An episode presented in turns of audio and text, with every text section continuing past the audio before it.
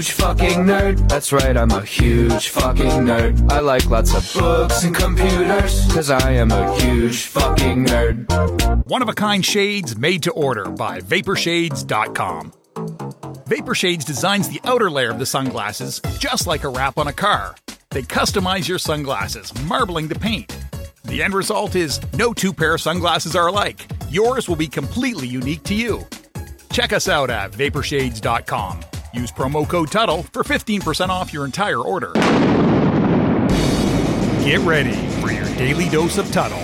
Uh, the all-time greatest uh, intern slash producer we've ever had, of course, Tuddle. Tuddle in Florida. From the Vapor Shades Hobo Fish Camp, it's the Tuddle Daily Podcast. No wonder nobody likes you, Tuddle. Everything's a goddamn debate. Welcome to another edition of the Tuddle Daily Podcast. I'm going to be really, really quick with this intro. No fillers, no plugs. I just want to let you know what's coming up. I am going to respond to the Bubba the Love Sponge show talking about me on Hot Mic. Now, I'll explain when the segment begins on why they were talking about me. And then after that, I have an interview with a, I guess, one of the greatest hypnosis in the United States of America, Jason Linett. I have him on for an interview. And then I'm going to wrap everything up today. Want to thank all of you people for listening to my show, sharing it, telling your friends, your family, your loved ones, your neighbors, coworkers. Tell them to check out Tuddle.net. That's Tuddle with two D's, T U D D L E dot net. So I think it was a week and a half. I did a bit and talked about a story that was about how scientists have discovered and been able to grow human meat out of cells that they get from people. Because they're talking about we're running out of food here in the world, we're becoming so overpopulated. They were trying to figure it out. Can we grow a meat steak, a human meat steak?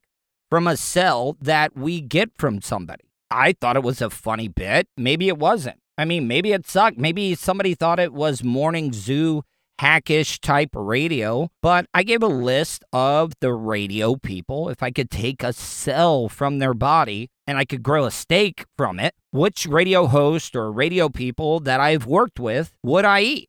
And I posted it on YouTube and I was talking about how I would eat Anna Hummel. I don't understand why people would get so upset about that. It is not like I'm going to murder her or kill her or slaughter her. No, that's not the case. I just need one cell. And I thought it was funny. But I got this audio. My producer, Vulture, he ended up sending me this audio. And I have not listened to it yet, but he explained to me that the Bubba Love Sponge show, I guess, was talking about it on the hot mic on Twitch. If you don't know what the hot mic is, that they run a live mic so you can hear what they're saying in the studio during the breaks. Which I get it. It's a great idea. I want you to know, like, it, I have been away from the BRN for about 13, 14 months, maybe. And not once have I been an asshole. Not once have I talked bad about them. I've made some jokes, but I thought that's what the BRN was all about. Busting balls. It's just jokes, kid. Do you guys really think that I plan on killing and eating Anna Hummel? No. And these guys probably didn't even listen to the clip. They just got secondhand word or whatever, and they thought that I wanted to murder her and, and eat her. I was just doing a funny, harmless bit. And I'm going to go get some of that audio so you guys can hear it because I think it was innocent. And if you'd like to hear the segment that I did, you can go to my YouTube channel, youtube.com slash Tuddle. I would love for you to listen to it. And I would like to hear your feedback. You can email me, Tuddle at gmail.com. That's Tuddle with two D's, T U D D L E at gmail.com. or you can leave me a voicemail 407 270 3044. Like I said, I've not listened to this yet. And this is the Bubba the Love Sponge show talking about the segment I did about wanting to eat an Anna Hummel steak. Yeah, I mean, I didn't, I didn't see it. Somebody sent it to me and was like, uh, "Did you see this?" Yeah, Like, no, sir. fuck? See, the funny thing is, I got completely jobbed out because this wasn't even talked about on terrestrial radio. This was on the hot mic. I mean, it's still uh, getting talked about. I'm sure they didn't plug anything. I don't even know if they even said my name in this. What I'm trying to say is, I got jobbed out because I am on the hot mic and not on terrestrial radio. And, I, and I'm sure it's because Bubba doesn't want to talk about me, especially it would be punching down for Bubba to talk about this on his show or get mad about it because I'm doing a podcast in a beat up 2006 PT Cruiser at a place I call the Hobo Fish Camp. So I get it. I, I really do get it. Tuddle made a video about if you could eat a radio personality, who would it be? Eat? Literally eat. This is the thing that I hate most about radio the listeners. The listeners are the worst, and I'm not talking about all of them. What I'm talking about are the ones that want to be a part of their favorite show. What can I do to stir things up?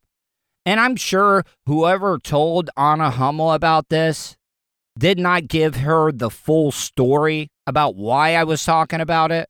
Uh, This isn't something random that I came up with. This was an actual news story that I was like, oh, this will be, I guess, funny. Apparently not, because everybody's taking it seriously now. Because I said that if I could eat any radio personality, I would want an Anna Hummel ass steak. And now this, once again, has been taken out of context, and people are just thinking I'm creepy now and I want to eat Anna Hummel ass steaks. That, that's not the case. But I'm sure they're going to mother F me on this. So, yeah, let's continue with the burial. He's fucking. He's just. I'm not talking about that because I'm not gonna fucking give him. The, I'm not. Oh, I know. Giving, I was just telling. I, I told on that you said you weren't going to talk about it. I just. I'm a little confused. Aren't you actually talking about it right now? I mean, I know that it's not on the broadcasting side of the terrestrial. You job me out on the hot mic. But why bring it up in the first place? What is your end game? Why even bring it up if Seth, that's another thing, and I'll get to that after I get done with this audio. Why would Seth tell Anna not to talk about it, but Anna bring it up, and then Seth says, I told Anna we're not talking about it. And like I said before, Bubba, of course, I get it. I'm doing a podcast in a one of the smallest towns in Volusia County. I'm scratching for traction, just like Bubba would say. I'm down at the bottom right now. You guys are doing what I love, which is radio. I thought the BRN was about jokes. I thought the BRN was about busting balls. Isn't that what Bubba built his empire on? Busting balls, messing with people. It's just jokes, kid. But no, you guys didn't want to investigate it. Didn't want to investigate the whole thing because this whole stuff has been taken out of context. That's what radio broadcasters do. They try to control the narrative. Now that I'm on the outside looking in, I'm not allowed to bust balls anymore because you guys do it every single day. You know how many times that we have done offensive stuff that we all knew was going to piss people off, but we still did it anyways? And you're going to get mad because I made a very harmless joke about what radio people I would eat. You guys didn't even talk about that, that I talked about eating Bubba as well. Russ Rollins, Drew Garabo. I said I would eat all of those. But now, because I said I would want an Anna Hummel ass steak, you guys are going to get bent out of shape. And like I said before, once this audio is done, I'll get to why this was such a big deal. Because, and I know that it's going to get me a lot of hate. I'm probably going to lose subscribers from the Bubba Army. I hope not. I don't know why you guys would do that, why you would get rid of me or unsubscribe and not listen to this show anymore. Like I said earlier, the show was based on jokes, busting balls, ribs. The other thing that the show was being based on is honesty, the brutal honesty and truth. And we talk about every single thing on the air.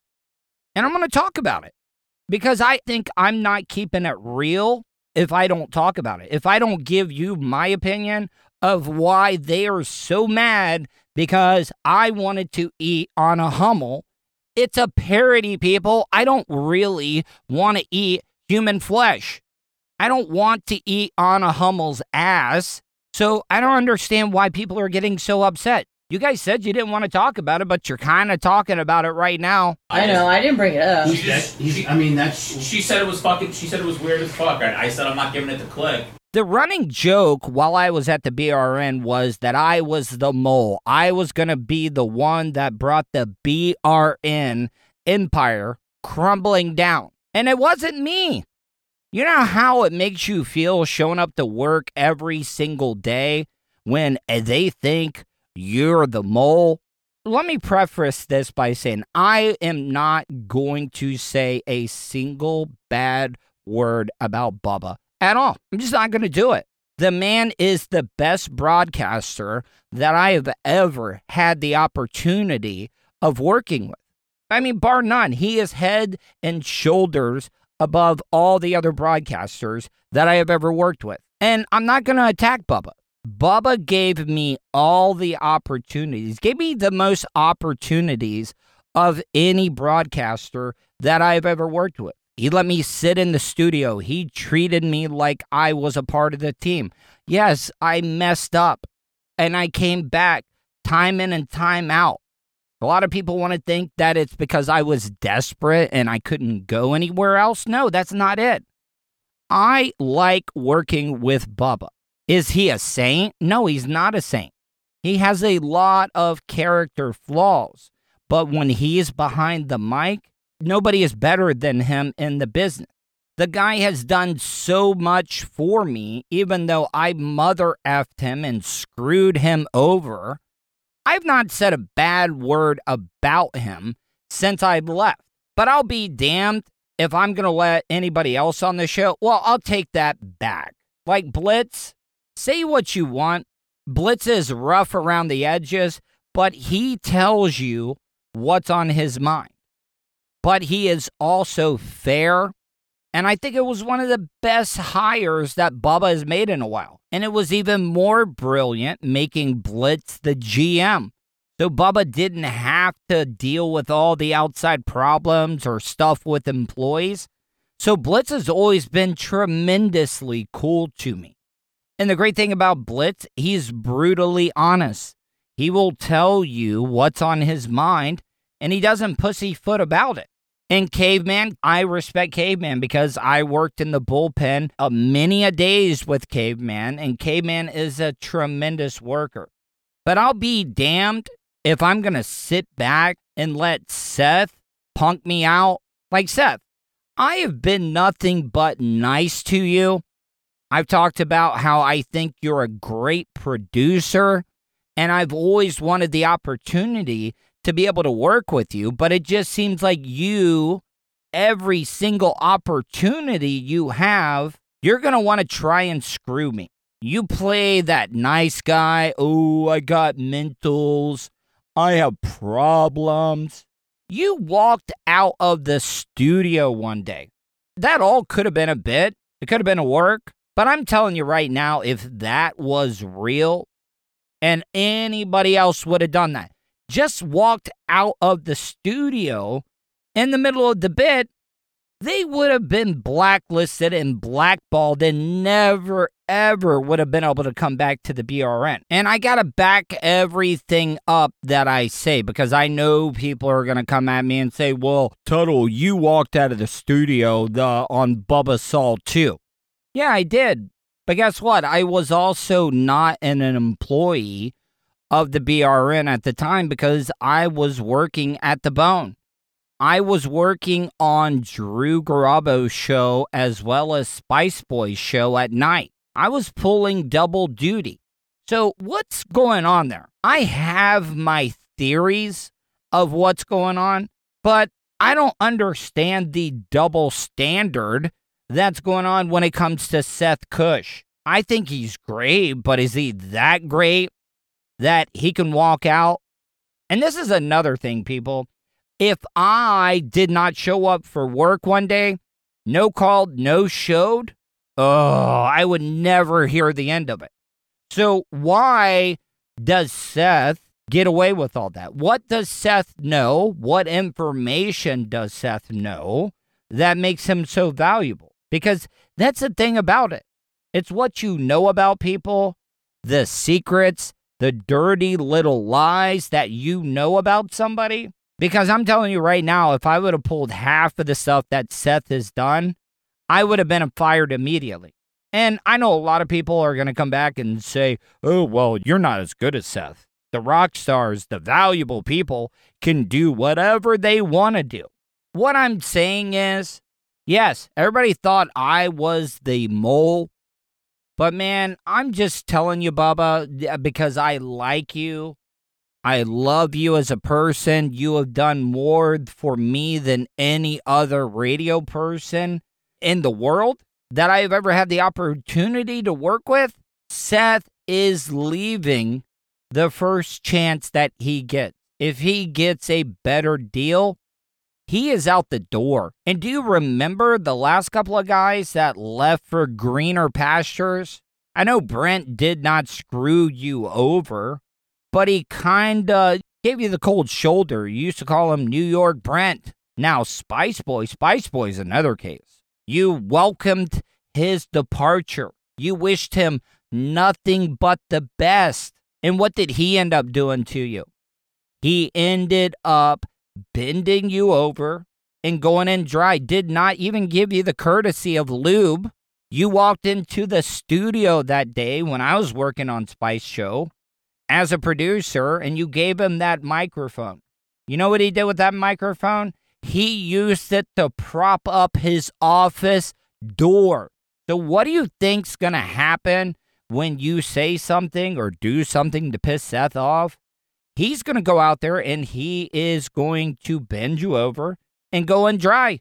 I hope he doesn't because I care about you, Bubba. I just wanted to hear what it was about. Yeah, fuck that. I hear you, cousin. Uh, he knows exactly what he's trying to do. I mean, I kind of learned from the best. Bubba, haven't you done that with every new market that you've went into? Don and Artie, I think that was out in Reno. You said some really horrible things about those people. And just because I make a joke about if I was going to eat radio people, who would it be? And I'm not even talking about murdering and killing somebody and eating them. I'm talking about if I can get a cell from them and grow a steak from their goddamn body. You guys don't listen. You guys don't research things. You take things completely out of context. And you're going to mother F me and act like I'm desperate when you've done the exact same thing? And once again, I'm not talking trash about Bubba at all.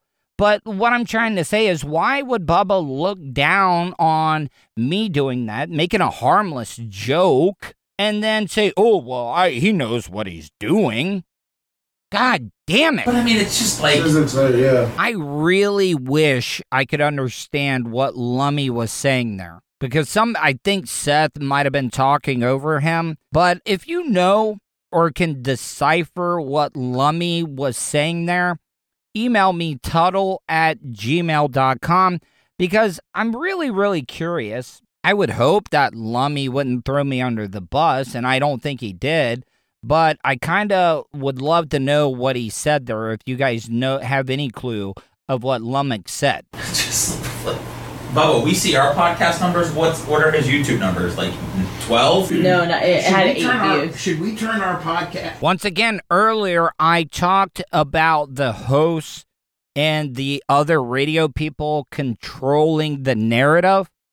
I don't put my podcast on YouTube exclusively. I take clips from my podcast and I put it up on YouTube. But that's how it works, people. Seth acts like he is this big know it all when it comes to online content. But seriously, that's what you do. You use your other social media platforms to build the audience. I take the audio show that I do and I put it up on YouTube. And that was a clip that I decided to drive people to my podcast. I'd be happy to go through the numbers since I started my podcast just to prove to you that I'm not struggling. And for you to say that there's like eight views on the YouTube channel, the last time that I checked, that video had 275 views. I know that that's not a lot, but my podcasting numbers, those numbers are really, really good. And I know that you guys are doing podcasts now. I don't have a terrestrial platform to be able to promote my stuff. Everything that I've got, all of the supporters, subscribers, I had to get all those tooth and nail. I had to scratch and claw my way. When I first started my podcast the first week, it was really fucking humbling, people to see that I only had 20 downloads in a day. And then a month later, I was breaking over 100 a day. And then six months later, I'm over 600 downloads a day.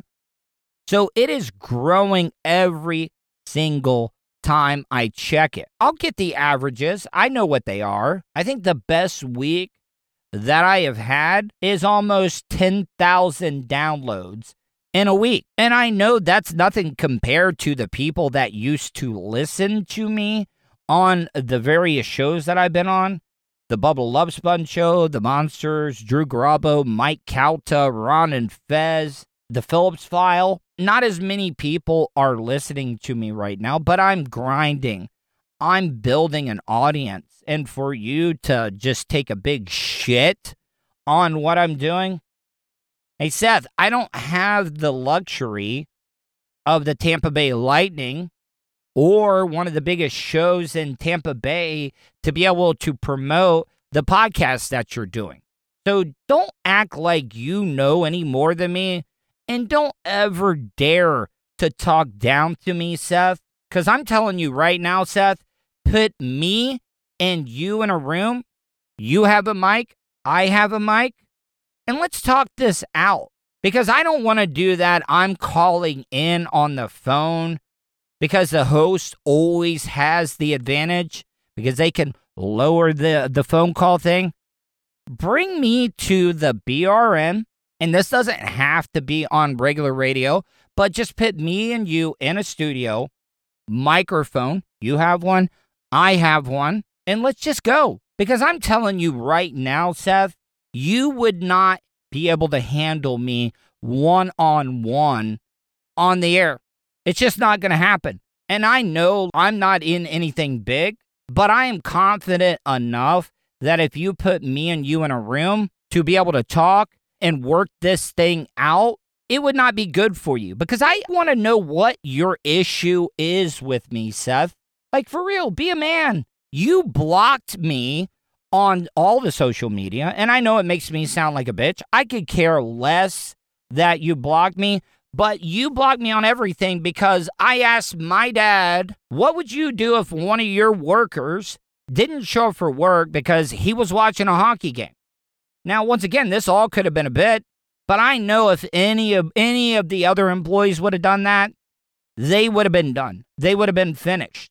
You walking out of the studio showed how much of a fucking pussy you are. Once again, could have been set up, could have been a work.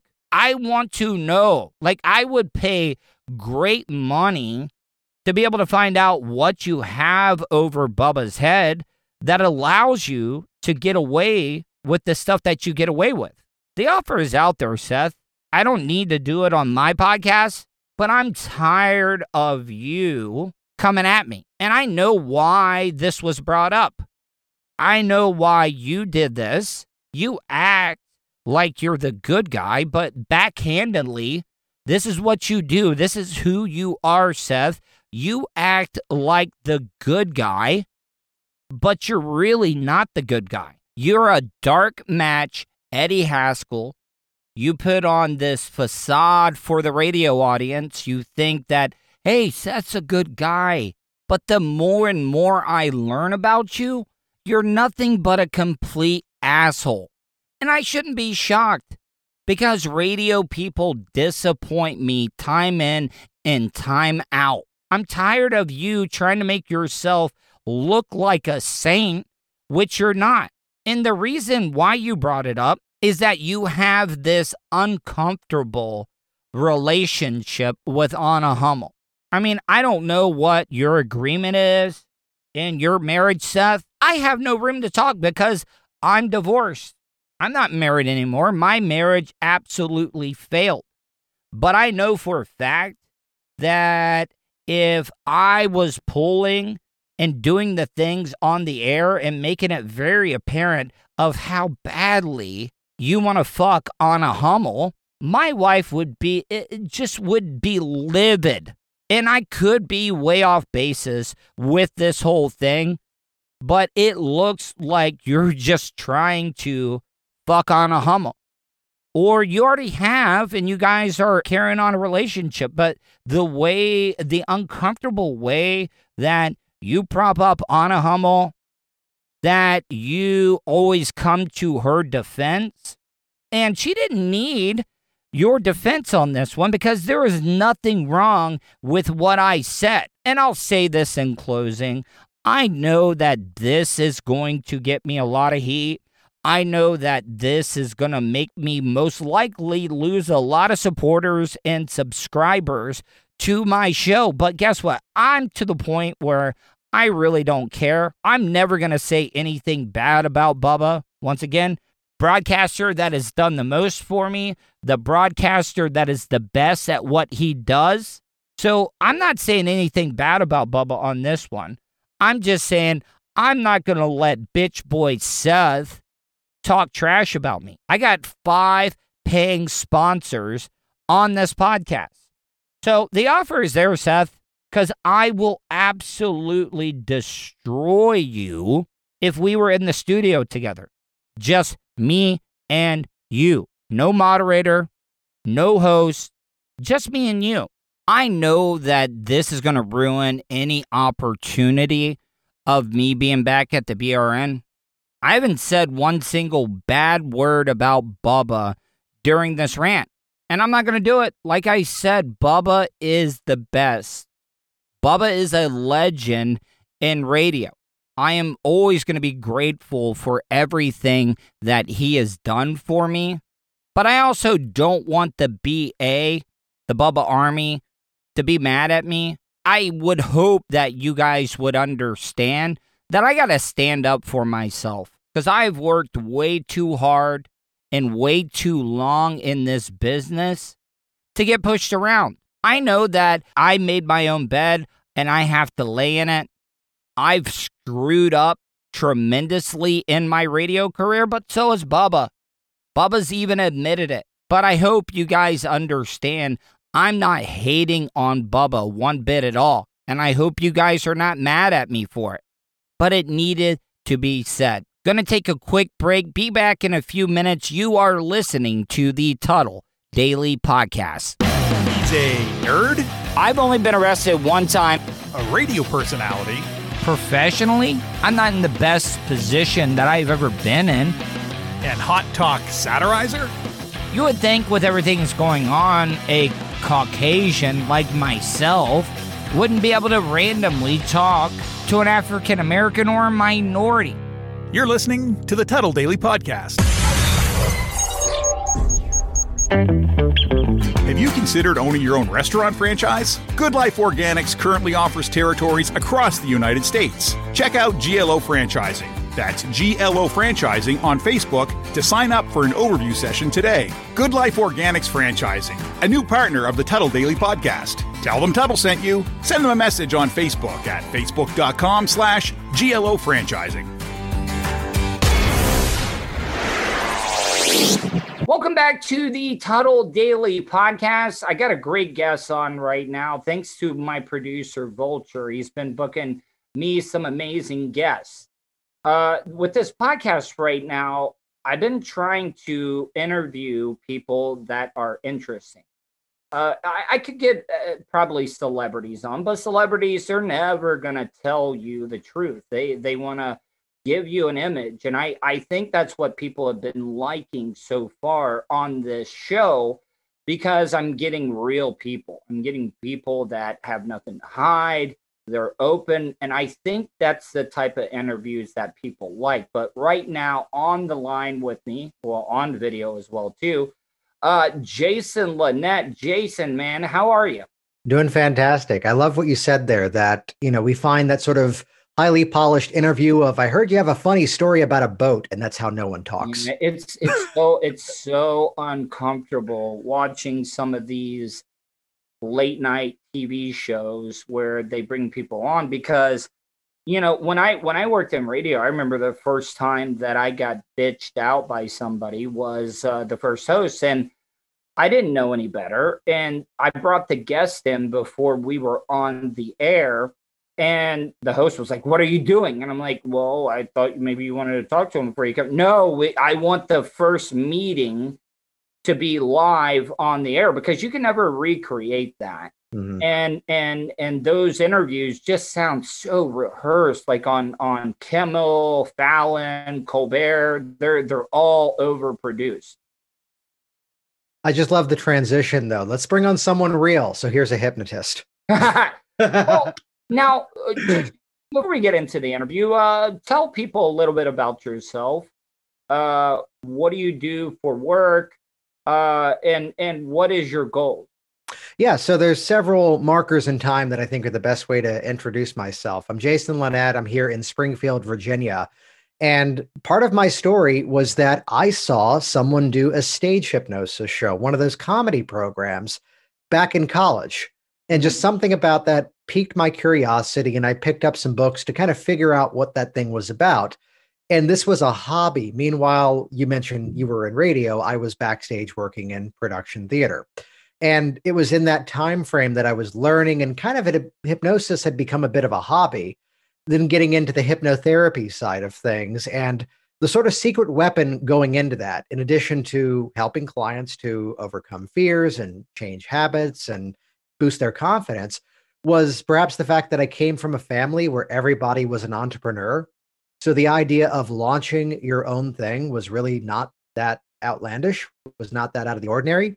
So that's where I opened up an office in Virginia seeing clients. And then over time, I kind of figured out that I had a different take on how the work ought to be done. That's when I started training others.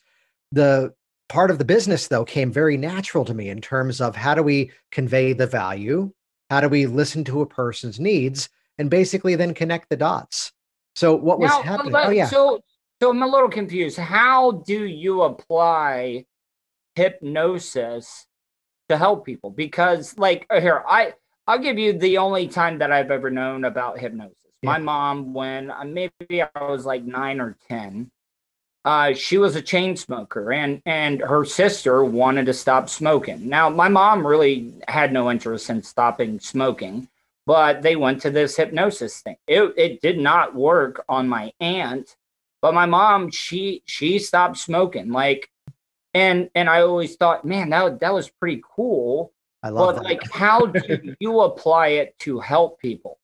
Yeah, so first of all, with hypnosis just to set this off to the side, that it's not a matter of belief or disbelief to simply hop on a resource like scholar.google.com. We find all the neurological studies that have been done pointing to exactly what's happening in the brain. They point to all the research in terms of efficacy of things like smoking cessation, overcoming fears. And for the audience who's watching this visually, and even for the folks at home, I will jokingly pat myself in the back as I make the next sentence which is that understand this is coming from someone who has been awarded as hypnotist of the year, educator of the year, has one of the most downloaded podcasts in the industry, mm. and has worked with hundreds of thousands of people at this point. I would comfortably say there's not one specific method that's a fit yeah. for every single person. So, back to the stage hypnosis example, they may dismiss some volunteers. It doesn't mean they cannot be hypnotized. It just means another technique may have been a better fit.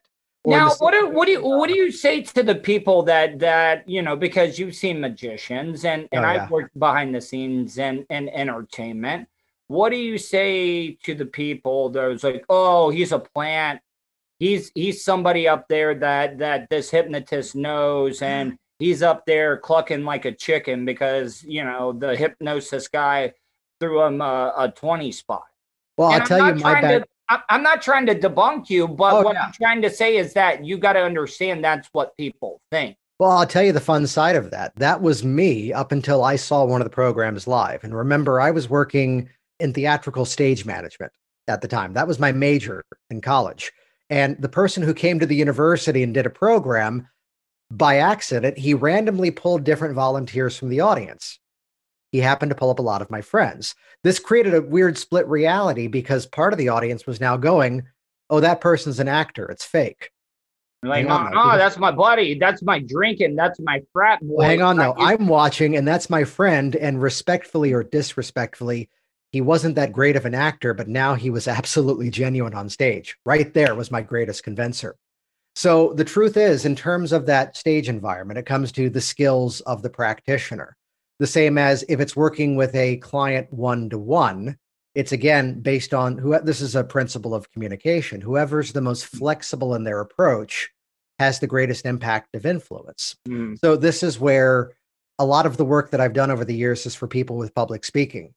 Here, here's the most important question I've learned to ask. What's the end goal of your presentation? Here's my government contractor that needs to give a dry, boring presentation behind the lectern. Here is my impassioned, I'm very close to Washington, D.C. Here's my impassionate person who is now a lobbyist who works for nonprofits dealing with foster care programs. And as he said it recently, he goes, I need to have the audience caring about a problem that they've never had.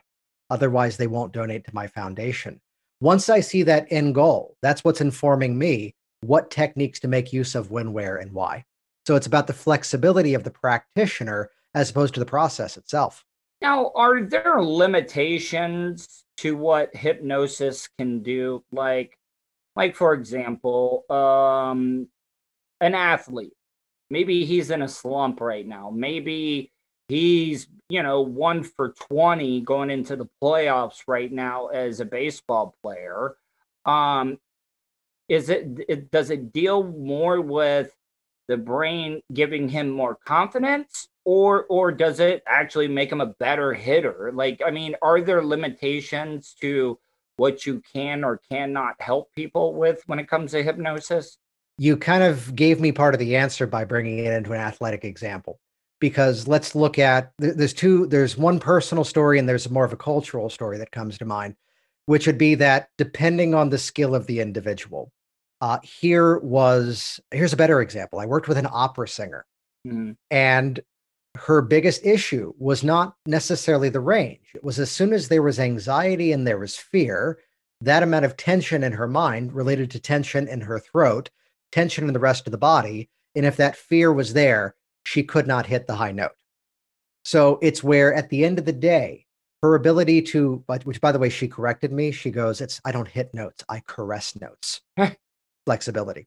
Uh, so it came back to she did have the ability. I mean, the correlation is also I worked with a power lifter many years ago Mhm. that he had the reverse problem a lot of people have in sports. The marathon runner doesn't run the full marathon until race day. They train in different styles to condition their body for readiness for race day. yeah Very often, the athlete can overperform because of the excitement and the adrenaline of the event. This guy was doing the opposite. In his home gym, he could hit record breaking numbers for that competition. With performance anxiety, he couldn't. So it always comes back to the use of the individual and what they're actually capable of. This is Mhm. where I've sometimes had back in the days where most of what I did was the hypnotherapy side. I had the professional golfer on the phone asking me, Well, Jason, how often do you play? And as I politely explained, when I do putt putt with my kids, I'm the one asking to not keep score because they're beating me. If you need advice on your swing, that's not what I do. If you're standing over the ball and you're feeling anxious or terrified, I can probably help you with that better than the golf coach. So it's about right. identifying what that specific need is, but it's working with those public speakers where what happened, this is where it all kind of came together to the work that I do now, where they would find the videos of me at various wellness conferences talking about how the hypnotic principles of communication apply to business. So I'd suddenly have the public speaking client in front of me where he's got the PhD, he's got the master's degree, he's the most qualified guy in the room. Yet he's now shaking like he's back in his third grade math class. So he's in the office working on the fear, but he's seen the business videos of mine online and he's suddenly now going, Hey, could you look at my presentation? So, this meshing of the two worlds of not just hypnotizing people to produce a change, but also letting their communication now become even more hypnotic. Now, this I know this is going to sound like a, and it might be a dumb question, but um, you know, one of the things that's near and dear that I like to help out and promote are people that have dealt with trauma, childhood trauma, growing up and stuff, because the mind is so interesting, in my opinion, because there are so many bad things that happen to people growing up that shape them into the people that they are in the future when they're adults. And most time a, a lot of people block that out. I, I don't know what you call that but you know they they forget about it. You know it, it gets like tucked away in like a little uh cabinet somewhere where you don't have to think about it. Um could hypnosis help people? You know of course they should be speaking to psychiatrists and therapists and stuff like that but is hypnosis could could that application be used to help people that have been through traumatic experiences? Well i'd tell you an interesting story and as well as a moment where my opinion on that changed uh, which would be that the number of truly repressed memories that uh, in terms of I, working with clients myself, I've got thousands of students of mine around the world using the methods that I've taught. The number of true repressed memories, as in, I have no recollection of that. Uh, from me, as well as my students, I can probably count on one hand. Mm-hmm. So it's actually an exceedingly rare situation. He, here's the moment that where my opinion on this changed. I had one day where two different men were booked to work with me. Yeah. And they both came in with the same set of goals. And oddly enough, they didn't know each other. One was like the 10 a.m., one was the 4 p.m. And they both had the same backstory. Now that I'm retired, I want to lose some weight. And here's the moment where everything changed for me. The one in the morning. Well, I'm 65. I've just retired. I want to lose some weight. And you know, it's going to be a, it's going to be so much easier now that I'm going to be able to cook for myself. I can go to the gym. I'm going to set my own hours this is probably the best time to do it. The other guy, many hours later, they didn't know each other, they didn't cross paths. Now that I'm retired, I'm 65, I can, you know, want to lose some weight now, and this is going to be impossible. I'm going to want to sit around at home. I'm going to want to go out to dinner more frequently. I don't know if this is the right time to do it. And to give the process some credit, both guys were losing weight. Mm-hmm. You can probably guess which one was having a better time of it than the other. To which one point I um, kind of respectfully snapped with the guy who was struggling a bit, the one that was looking at it as a problem, to go, you know, funny story of the first day you came in. And like flipping a switch, suddenly the same catalyst. Here was that moment where it was less and less about the specific story and what had happened. And it was more so instead about what it meant to them as the reaction. So I've had people over the years, and I'm talking extremely general terms here because most of the work that I do is no longer of that therapeutic respect. I've had people who came in and mentioned this extremely traumatic thing that no one should go through, especially a five year old. Yeah. And for that person, it was every reason why they were the victim of their story. When fast forward a few weeks and here's someone else who comes in who rattles off the same event, who suddenly now explains, well, because of that, I now do this nonprofit advocacy so I can now help children so they never have to go through what I did. So it's oh, where from yeah. any situation, do we let it's where I'd say the most this is the power of language. The word because could either be the most encouraging word in our language or the most debilitating word. Choose a different right. because. Notice what happens. So everybody everybody always wants to know this. Okay. Now, everybody has this this image that hypnosis or hypnotists are good with the ladies. Like, can a hypno uh, can a hypnotist go into a bar and be and and use his mind powers to pick up chicks? Is, is what I'm saying. Come on, now you know everybody asks, right? Because we've all heard those stories, and I and I I've always called BS on them because I've always heard that not everybody can be hypnotized, but you know, you've heard these stories of uh, hypnotists like taking advantage of women. I've seen stories and stuff. Well, let me like let me that. jump in right there on that one. Does it that work that be- way? That needs to be addressed right away. Um, a tool is only Okay. as good as a tool is only as good as it's put into use. So you take any of the occasional unfortunate news stories and you change it out for any profession, and it wasn't the hypnosis that was dangerous; it was the individual. I, I jokingly held up my hand as you were asking the question, as Mm-hmm. I've been with my wife now. She was girlfriend before, and now married for going on 13 years. Actually, you more than 13 hypnotized her in a bar. Did you hypnotize her in a bar? Like, this is dude, her response when someone goes, "Oh, did he hypnotize you to fall in love with you?" Her response, "Oh, that's so funny. I've never heard that. That's so original. You would ask that. I love her to death." Oh, come on, Milton. I I know that it didn't happen, but you know, the audience are they're all wanting to know. So Yeah, like I think it's complete. Yes, That's not the world that I that's not the world that I live in. Uh, in terms of what I help people with nowadays. course, I'm not saying like I'm not Um, saying you're like some hypnosis like predator, like going around like, hey, can I buy Oh, I'm trying to get to the answer here, yeah, so a couple of thoughts on that. That's not the world I've ever been inside of. That being said, I know a guy who was in that world. And here is the amazing thing of it, though, because he goes, at the end of the day, at the end of the day, he goes, What I was doing was helping, quote, nerdy guys realize they had more options. I was teaching them how to open up a conversation. Mm. I was teaching them how this is a major issue active listening, to actually listen to someone's answer rather than talk over them, which a lot of people do in conversation. And it's why so many people say they're not good with names. Why? They weren't even listening in the first place. They were thinking of the funny thing to say next rather than actually listen to the person who is talking to them. So, what's interesting is that's while it's never the world that I've been in, it's often correlated to I work with entrepreneurs in terms of ethical sales, in terms of positive persuasion strategies.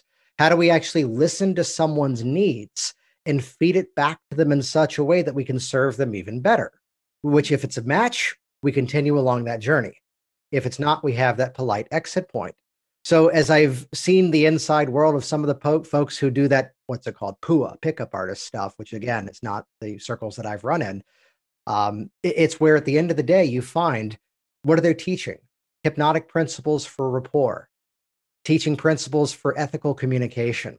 So it's where I always say, and this is the real discovery of all of that. This is why you bring up some of the stories that would pop up where someone gets into trouble. It is so much easier to help somebody using hypnotic principles towards a positive outcome. No, I mean it's actually so much more difficult to use it towards ill will. And to say it politely or impolitely, to truth be told, the person who gets into trouble because he thinks, oh, she's hypnotized, she's not aware. No, you idiot. It's actually a heightened state of awareness. There's no loss of awareness, there's no loss of control in the process. And she realizes everything and she calls the police. And to say it politely, use the appropriate language here, that asshole's in prison. Yeah. No, and I do remember your name, Jason. It just I I I'm trying to entertain people, and I'm sorry that I stepped over you with. Oh, the, Oh, no, I wasn't talking about you, buddy.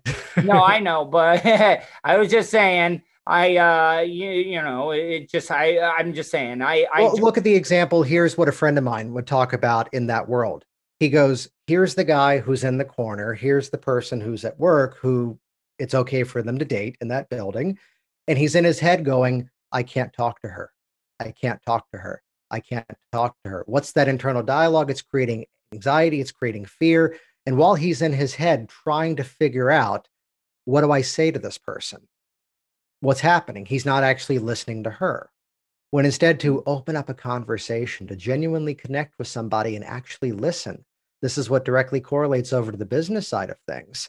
Where if I'm on the phone with a client And here's an example of someone recently where at the end of the conversation, it became clear their messaging was spot on. Their delivery in terms of sales was fantastic. They had a crappy website. They needed a website designer. For me to continue with that sale would have been unethical because that's not what I do. Instead, it became, you know what? Here's a good friend who's a designer. Here's someone I've used. Call them both. I think they're great. So it's where inside of all of our communication to have an ethical outcome for both parties that are involved. I don't want to just sell somebody for the reason that now I've got their money. The ultimate goal is to have that raving fan, which the result of that in the dating industry, I don't know, because again, married 13 years together for 17. What what is the weirdest thing that somebody has come to you asking for help with? I, I know like you're you know no names or whatever. Oh yeah, like, yeah. Like what is the weirdest thing that you somebody's come and said, "Hey, can you help me with this?" Well, I think the the first step of that is if I start to look at it as being weird, then that's I, where it remains. odd, not weird, but just unique. How about Yeah. that? Is that a better word? Unique. I, I'd phrase it this way. You can imagine sometimes a person would call up and they kind of talk around the issue. And I'm sensing you have a similar sense of humor than I that I do. And she calls up and she goes, "Well, my husband and I were very traditional and we didn't live together until we got married. And now that we're living in the same house, there's some things about him that I didn't know and they're very concerning to me and I was thinking hypnosis might be helpful here. And I'm now I'm now jumping in. The imagination is going to some colorful I need in on this. I need in. yeah. And I'm now chiming in to go, well, if it's something that he needs to address, then he should be the one calling me because he'd be, no, no, no, I think it's something I should work on first. And this goes on for five minutes. She's hmm. not saying the issue. And finally, I just say, I'm sorry to jump in and be this direct, but what is it that needs to change? And she then hits me with it. Well, my husband's jaw clicks when he eats and he oh. refuses to go to the dentist, and the sound is driving me crazy. Could you hypnotize me so his clicking jaw doesn't bother me anymore? So she didn't want to help him. She wanted to help herself. Where Well, he was someone who was refusing the work. yeah. He was going, I don't want to go to the dentist. There's nothing wrong with me, which ended the story. He eventually did, and they fixed the thing. But she was taking down the annoyance factor of having to listen to that thing. Hmm. So it always comes about to looking at what's the person's set of goals, what are their needs. It's where at one point in my career, when the focus was on individual clients, I had seven people in one day all quitting smoking. And every session was different, not for the sake of novelty for my entertainment factor, but instead everyone came in with a different set of goals. This person had to quit because of an upcoming surgery. This person wanted to quit because there was a kid on the way and he didn't want to be sneaking out of the house anymore to smoke. Here was the person that was in the early stages of a scary diagnosis and now it become real.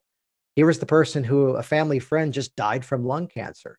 To treat the issue as opposed to the individual is the flaw here. And instead, listen to what people's needs are. This is where, as I talk about the applications of hypnotic principles for business, one of the most important questions you could possibly ask is, what does that mean to you? So rather than talk at the person instead, we can use a little bit of language here to go for an ambiguity. Well, as you consider this service, think about the changes that will make in your business. Now you've got them nodding. And the important question to now ask is, what does that mean for you? Because the mistake would be to go into a sales conversation and go, hey, I can help you book more clients. When here's someone I worked with recently that was seeing 20 or 30 clients a week and wanted now more premium clients. The goal was to work with less people, but to have them more long term and produce greater value for their business. So, by asking, what does that mean for you? What does that success look like? Assuming we've worked together and you're on the other side of this issue, what's that story you want to be telling? The strongest influence are not the words that we can be clever and come up with ourselves, but what we can instead elicit from that person in front of them, which again brings in the ethical component. If we can actually satisfy that result, fantastic. If not, we can make a recommendation or simply wish them the best. Can hypnosis, because you brought that up and, and it made me think of this question, you know, somebody dealing with grief, can, can hypnosis help that though? Like, not the person, of course, the person that maybe it's a loved one that that died or something, and that person uh, person is grieving it can hypnosis in any way i mean i'm not saying completely but maybe soften the pain the hurt and stuff that people are going through Yeah, I'd tell you a quick story here, which is that, you know, when, when the focus of what I was doing was more so seeing clients, which is a smaller part of what I do nowadays of a therapeutic respect. These days, I tend to only see business related clients working with personal issues, fear of failure, fear of success, uh, imposter syndrome being a major factor of that too, the language imposter- work. what, what is imposter syndrome Imposter syndrome would be that sort of mindset of what if I get found out? Where you'd hear this even from amazingly successful actors. And even I've had politicians I've had this conversation with of who am I to be doing this? Where a lot of people that becomes part of that backstory as Oh, to so they don't feel like they belong they don't think that they're good enough to be yeah, this is a massive, massive issue in in, in business Really? Yeah. So so back to your question though, uh, my when I'm teaching hypnosis certification programs, I actually help organize the training program for one of the major groups now. My ethics talk is very simple. I go scope of practice, scope of practice, scope of practice. So I'm always looking at, as you did earlier, what might be something that a psychiatric result may be a better fit for, what perhaps would be a better counseling result.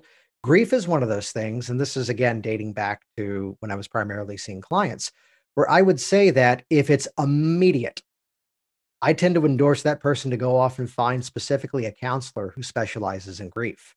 Hmm. If, let's say, it was the event 10 years ago and they're still holding on to it, that's now a fit. The exception here, this this woman eventually became a business consulting student as well of mine because she was trying to build a business. And what had happened her, her way of delivering it was kind of amazing where everything was going great then suddenly the husband had a heart attack and was gone. And as she put it she goes i need to process this but i need to process it faster. And it was actually in virginia here a local psychologist who actually said call jason and so working in conjunction, having the you know referral come over, what we basically did was this is where we're getting into hypnotherapeutic technique, but cool. What happened was we basically talked through the grief cycle in terms of you're in this stage, and then there's bargaining, then there's this, and there's the acceptance of talking through that. And that helped her to process that cycle even faster. So that was again a very specific example by way of referral. Yeah, no, I I wasn't for sure like if hypnosis like if you could put up like a wall or something that not makes them forget about that but Mhm. but makes them kind of forget about how much it hurts. I I don't know. Maybe maybe, maybe that was just a dumb question. Oh, no, it's a great know? question because actually, this specific person, again, of course, not getting into specifics, as she put it, she goes, I've been really good at compartmentalizing my life for all that I can remember. She goes, It's one of my strengths. She goes, I was an athlete in college, and here's Mhm. the horrible breakup that I was going through. But then when I had the cross stick in my hands and I was out in the field, watch out. That she goes, all of that emotional stuff that I was dealing with disappeared. She goes, as an educator now, she was a teacher too. She goes, I was able to connect with the students. She goes, now that I'm building my own business, it's creeping in. So she was asking for the ability, not necessarily, as you said, to delete it or even pretend it didn't happen, but something that we call anchoring. That when she was in that mode of working on her business, as she was in the mode of writing the copy for the websites, turning on the video camera and doing videos to promote her service, she goes, I could grieve in the evenings. I can compartmentalize that this is the time that I do that. Where almost it became the metaphor was that of like she gave me the meta. I'm trying to remember exactly what it was. At a theme park when it's hot. They have these misting stations that you walk through. She goes, When I go through the threshold of the door of the office where I work, she goes, I need to leave some of the personal world behind because it's now about serving my students and my clients. When I go back home, I can pick back up. And she goes, and occasionally, if I have the day where just something has reminded me of him, I can have that ability to kind of take some time, do a quick technique, and calm that down. But she goes, I need to have my focus on my students and my clients in those moments. Well, Jason, I, I seriously, I, I could sit here with you for uh, like an hour or two just talking about all this. Oh, me too. You asked some great questions. Um, tell people how they can check you out and and and if if you did enjoy this i i do want to have you on again because um i i want to think of some things that uh, you know that that i'm dealing with that maybe you know well, i'm not talking like a full session but maybe Yeah. we can do like a a speed round of something that maybe you can teach me some techniques or something that i can use to be able to deal with stuff because um i i was a bipolar manic depressive um um i there was a lot of things that i did i'd spend some time in an institution not not like a really really long time but i made a Mhm. lot of changes there and and the thing is is that some of the things i deal with is that yes i'm off of all those medications right now and when I was on them, I was in the middle. I was never up. I was never high. But now I I get to experience joy now, like pure joy. But there are some pretty crappy days, though. You know, Well, without life. specifics, and I'd encourage anyone out there who's listening, this is not necessarily a close your eyes, deep hypnosis, hypno, hypnosis process. Here's a simple hypnotic shift that you can play with. Mhm. When we find ourselves in a problematic mode of thinking, whether it's craving, whether it's desire, whether it's stress, or even fear, the metaphor becomes it's like the horse with the blinders. It's like the single pinpoint spotlight shining on one specific thing. Mm. And that becomes that one focus of control in front of us. That becomes all that we focus on. But now imagine while we're using theatrical lighting as the metaphor, as if someone mm-hmm. flipped a switch and now full fluorescent work lights turn on. The quality of lighting like you'd see in Walmart, where everything is lit to the same degree. And the simple hypnotic statement becomes notice what happens when you notice everything it is that you were not yet noticing. We're Mm. suddenly from that perspective to notice everything it is you were not yet noticing. What that does is it zooms us out of that horse with the blinders moment. It helps us to suddenly realize okay, this part of life may be crap right now, but I can do this, I can do this. And just by changing that focus, it's the classic Wayne Dyer quote that when you change the way you look at things, the things you look at begin to change. So, back to the story I told of the two guys, they had the same story. For one, it was every reason I got this, this is going to be easy. For the other one, it was every point of conflict. And just that little bit of a mental shift, just to kind of play with that focus. What would happen if you zoomed out of it and observed everything? I, I give the example of the cigarette smoker. This was the biggest breakthrough for those people for me, where mm-hmm. it used to be the biggest thing in their mind. But by doing this little bit of a mental shift, suddenly it was the smallest, least significant part of their environment. And yeah, I don't need that crap anymore. I'm fine. And that would even burst through cravings, withdrawal, all the chemical stuff, because now that mindset overrode every bit of that.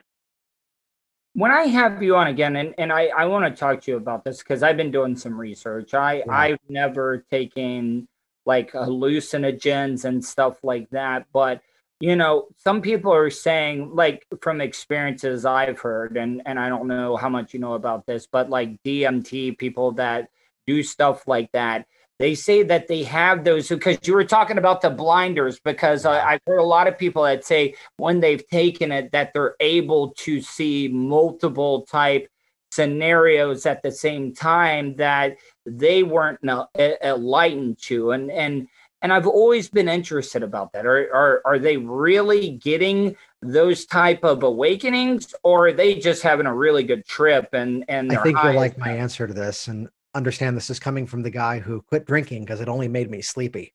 I've, I've I'm sober a year and a half now. Oh, good for you. Congrats. Um, while that's not necessarily my expertise of those specific substances, that being said, if the mind can imagine it, we can create it on purpose. So, the same as the person in business, it's a strategy I teach about visualizing that success and notice what happens as you step inside of it. You'd ask for how to track me down. I do a podcast where I teach a lot of these principles called Hypnotic Language Hacks. It releases on YouTube and everywhere else you can find podcasts. You can track that down. So, Hypnotic Language Hacks. Then for my website, that's jasonlinett.com with one N and two T's, no extra letters at the end. But don't stress too much about the misspellings because I own all of them and they all point. yeah, I I've, I've there, by the way, let me give a specific plug here. Mm-hmm. When you head to jasonlinett.com, click the tab at the top for Business Influence Systems. There's a free on demand webinar presentation that teaches about seven rapid fire influence strategies in about 15 minutes time. Can, can anybody catch like do you have a YouTube channel if people want to see any of your videos, you in action, or or uh, do you? Yeah, I'd actually say just do a search for Jason Linett Yeah. uh, as my name because there's Virginia Hypnosis, which is a local business. There's Work Smart Hypnosis, which is an international training company teaching hypnotists how to do hypnosis better. And I'm here representing Jason Linett, being myself here, but that's where I teach people who are business owners how to use hypnotic language patterns for ethical influence and positive persuasion. So search me and you'll find a little bit of everything. Well, Jason, I really, really appreciate it. I hope you enjoyed this interview, and and I would love to have you on again in the near future. From the Vapor Shades Hobo Fish Camp, Man, maybe I would have way more sex partners in my life if I just threw caution to the wind. it's the Tuddle Daily Podcast. Tuddle's Daily Podcast is brought to you by StitchYouUp.com. For your embroidery, screen printing, vinyl, and direct to garment printing needs, visit StitchYouUp.com. Stitch You Up specializes in custom caps, shirts, decals, and anything you want to personalize. Whether it's one item or large orders, they can handle any size. Unsure about what you want? Let Stitch You Up help you with your logo design. Visit StitchYouUp.com or contact them, Eric at StitchYouUp.com. Stitch You Up. Definitely not your grandma's embroidery. All right, hope you guys enjoyed today's show. Sorry I went on a little bit of a rant. Uh, I'm starting to finally get the audio issue fixed that I have for when I do interviews. And and I think the next one, I think I'm going to nail the audio and it's going to sound better. Because I my audio was better, but the person, the interview uh, guest that I had on, still sounded way better than I did. Make sure you go and check out my website, Tuddle.net. That's Tuddle with two D's, T U D D L E dot net. Join my Reddit page. And if you don't know what Reddit is, that's a forum. It's like a web board. Just go to reddit.com, search the Tuddle Daily Podcast. You guys can post whatever you want to. Make sure you subscribe to my YouTube channel, youtube.com slash Tuddle. And if you'd like to help out the cause, donate any money. Uh, it's all going to go to buying better equipment so the show will be better. You can do that by going to my PayPal, paypal.me slash Tuddle on the radio. Hope you guys enjoyed today's show, and I will talk to you tomorrow.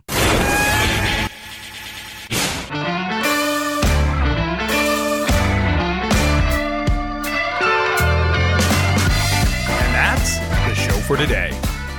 Thanks for listening to the Tuddle Daily Podcast. Hey, don't be a dickhead. Do us a favor like, share, and subscribe to the show. Also, check out the Tuddle category at 315live.com. The Tuddle Daily Podcast is brought to you by the Vapor Shades Hobo Fish Camp. You want some cool ass sunglasses? Check out vaporshades.com. Also brought to you by StitchYouUp.com, PocketPairClub.com. Special thanks to show intern Hannah and Charlie Lamo for their contributions. Additional imaging and production is provided by CCA Productions. Facebook.com slash CCA Productions Presents. Show voiceover service is brought to you by JCVoiceover.com. That guy's got a damn sexy voice. You should hire him. Check out JCVoiceover.com. If you want to help support the show, go to paypal.me slash Tuddle on the radio. Comments? Concerns? Or do you just want to let Tuddle know he's being a dickhead? Tuddle at gmail.com. That's Tuddle with two D's at gmail.com. To follow all of Tuddle's social media, go to Tuddle.net. Thanks again for all your support, and we'll see you tomorrow on the Tuddle Daily Podcast. Hey, yo, Terry, fuck going on?